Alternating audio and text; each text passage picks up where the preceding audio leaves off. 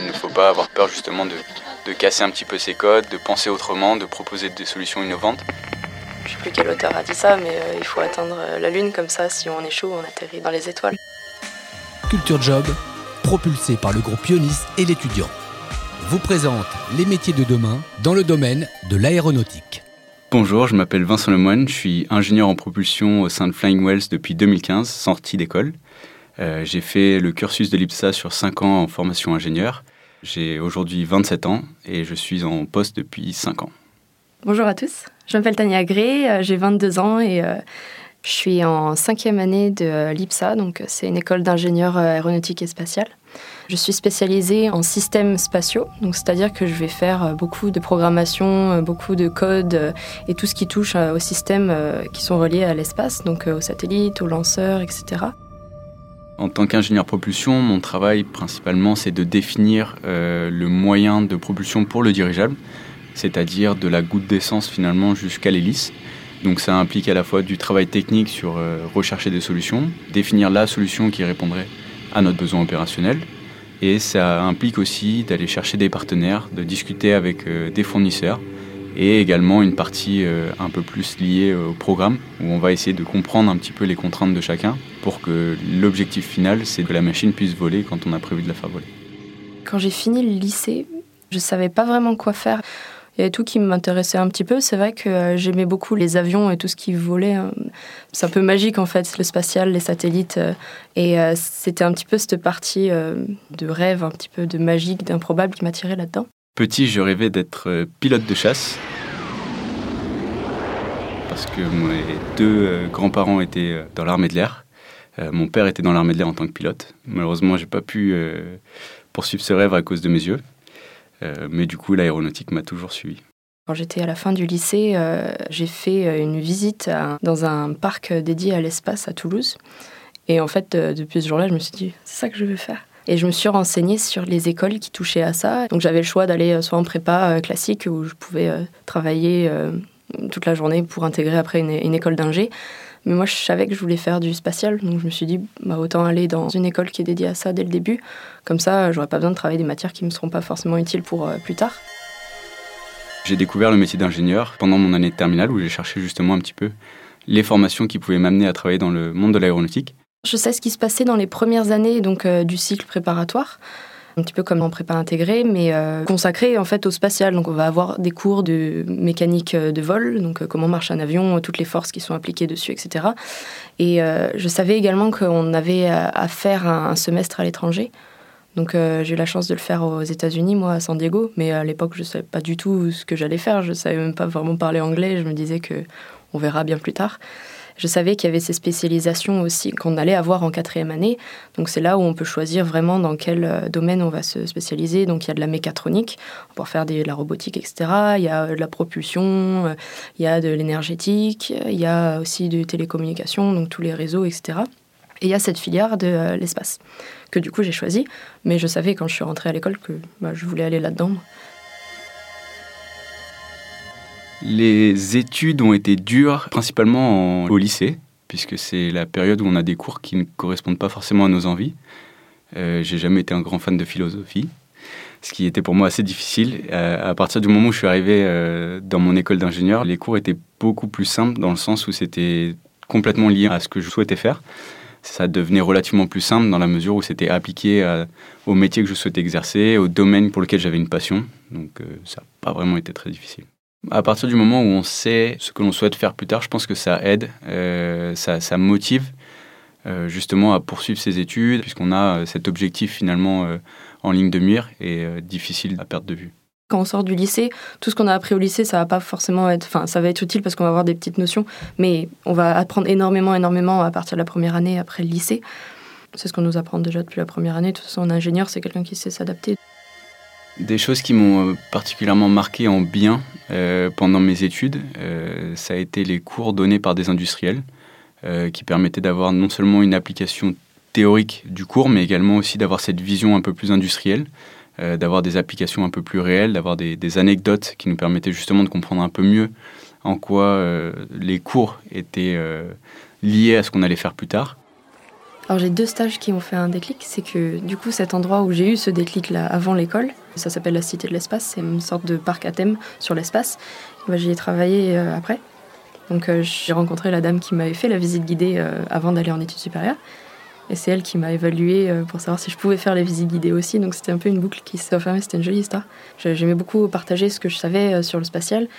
Mais sinon, le gros stage que j'ai eu récemment, donc c'était celui de cet été en Allemagne, qui était dans l'agence qui s'occupe de l'exploitation des données météorologiques des satellites. Et j'ai jamais eu une expérience aussi enrichissante, quoi. C'était euh, autant sur le plan moral, euh, social, autant sur le plan euh, technique aussi. J'ai beaucoup, beaucoup appris, parler avec des gens d'autres cultures, d'autres pays, parce que c'est européen, donc il va y avoir des gens de tous les pays. Et c'est le déclic aussi dans ma vie professionnelle, je dirais. Il y a le déclic avant et il y a le déclic après. J'ai fait deux stages appliqués ingénieur. Le premier, c'était un stage chez Air France Industrie, dans la maintenance, à Toulouse. Donc c'est un stage où j'ai appris vraiment à côtoyer les avions, puisque Là maintenant, c'est pas forcément quelque chose euh, qu'on imagine dans la construction d'un avion. On pense surtout à la construction des ailes, la construction des moteurs, la construction du fuselage. Et donc ce stage a vraiment été euh, bénéfique pour moi puisqu'il m'a permis de côtoyer les avions euh, tous les jours, de rencontrer un petit peu les problèmes de maintenance, comment on allait réparer un moteur, quels étaient les outils nécessaires, les problèmes d'accessibilité. Donc ça, ça a été mon premier stage de trois mois qui m'a vraiment formé un petit peu au métier d'ingénieur et, au suivi d'un avion sur euh, toute sa vie. Euh, le second était un stage euh, dans ma société actuelle, Flying Wells, donc c'était un stage de six mois. dans lequel j'étais dans une petite entreprise, donc un stage très formateur, puisque ça m'a permis de découvrir un petit peu toutes les facettes du métier d'ingénieur, non pas seulement la partie technique d'ingénieur en bureau d'études, mais aussi la partie commerciale, où on rencontre des personnes, on cherche des partenaires pour concevoir d'autres systèmes, nous accompagner. Donc voilà, c'était un petit peu toutes les facettes du métier dans ce stage. Je dirais que mes objectifs n'ont pas vraiment changé entre la première année et aujourd'hui. Euh, juste que j'en ai découvert beaucoup plus au fur et à mesure sur concrètement qu'est-ce qui allait se passer quand on est ingénieur en fait. Parce que qu'est-ce que c'est qu'un ingénieur Quand on rentre après le lycée, on ne sait pas vraiment ce que c'est. Enfin, moi, je sais que mes parents sont ingénieurs, mais ils font des choses tellement différentes que je ne saurais pas se qualifier ce que c'est. Et euh, bah, on en apprend un petit peu plus sur euh, le métier d'ingénieur. Donc euh, oui, c'est quelqu'un qui sait s'adapter, c'est quelqu'un qui va apprendre vite euh, une fois sur le terrain. C'est pas forcément la personne la meilleure dans quelque chose, c'est quelqu'un qui, si on lui donne les outils nécessaires, va être capable de faire quelque chose de bien avec. C'est vrai que les études ont contribué une bonne partie à ce que je suis devenu aujourd'hui. C'est vrai qu'il y a énormément de choses qu'on apprend euh, pendant nos études qui vont pas forcément nous servir, mais on apprend toute une méthodologie. Et c'est ça la base du savoir qui va permettre ensuite à l'ingénieur de s'épanouir dans son travail, une grande partie finalement de l'apprentissage aussi se fait par les relations, les rencontres, qui peuvent être dues au hasard. J'ai le choix entre partir en doctorat ou partir dans le vif du sujet en industrie. Je ne sais pas vraiment quoi faire comme métier encore. Je sais que je veux travailler là-dedans, dans le spatial. Tout le monde va vous répondre la même chose, je dirais, quand on est passionné de l'espace, c'est d'être astronaute et de pouvoir partir justement et, voir un peu tout ça de vraiment près. Et euh, je dirais que si c'est un objectif à atteindre, c'est celui-là. De toute façon, euh, comme je euh, je sais plus quel auteur a dit ça, mais euh, il faut atteindre la Lune comme ça, si on échoue, on atterrit dans les étoiles. Et en fait, c'est marrant parce que vraiment, les... soit le doctorat, soit travailler en industrie me passionne vraiment beaucoup. Donc le doctorat qui est très différent, qui est travailler un petit peu tout seul, être dans son labo et, faire beaucoup de recherches, etc. Donc c'est deux choses qui m'intéressent de manière équivalente. Mais en premier métier, je ne sais pas vraiment. Je dirais que c'est il faut que ce métier-là, il me passionne en fait, que je fasse quelque chose qui m'intéresse et euh, quelque chose qui me sorte de ma zone de confort.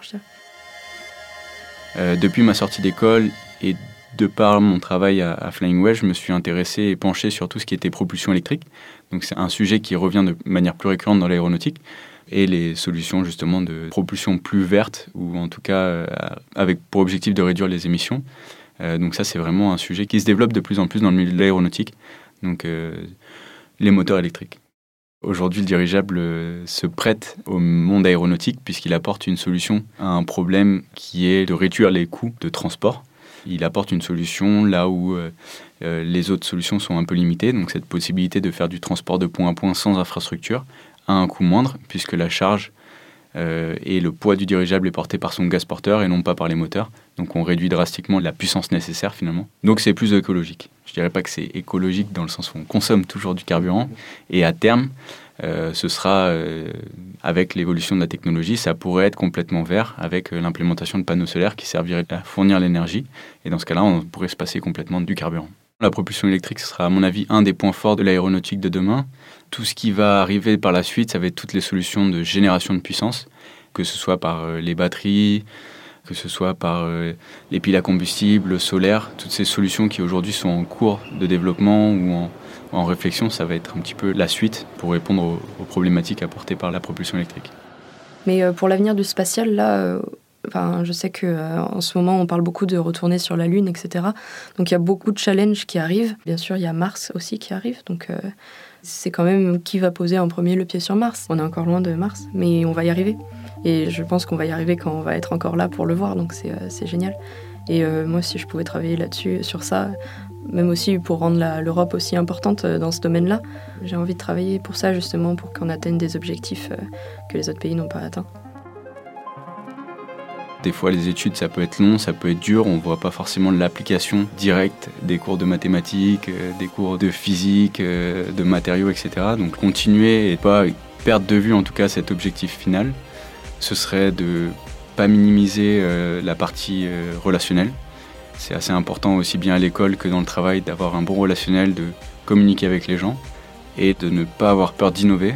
Euh, aujourd'hui, dans le monde de l'aéronautique, on est assez euh, cantonné à ce qui se fait et les innovations sont assez minimes ou en tout cas drivées par des facteurs euh, prédéfinis. Et donc, il ne faut pas avoir peur justement de, de casser un petit peu ces codes, de penser autrement, de proposer des solutions innovantes qui justement permettraient de révolutionner un petit peu le monde de l'aéronautique.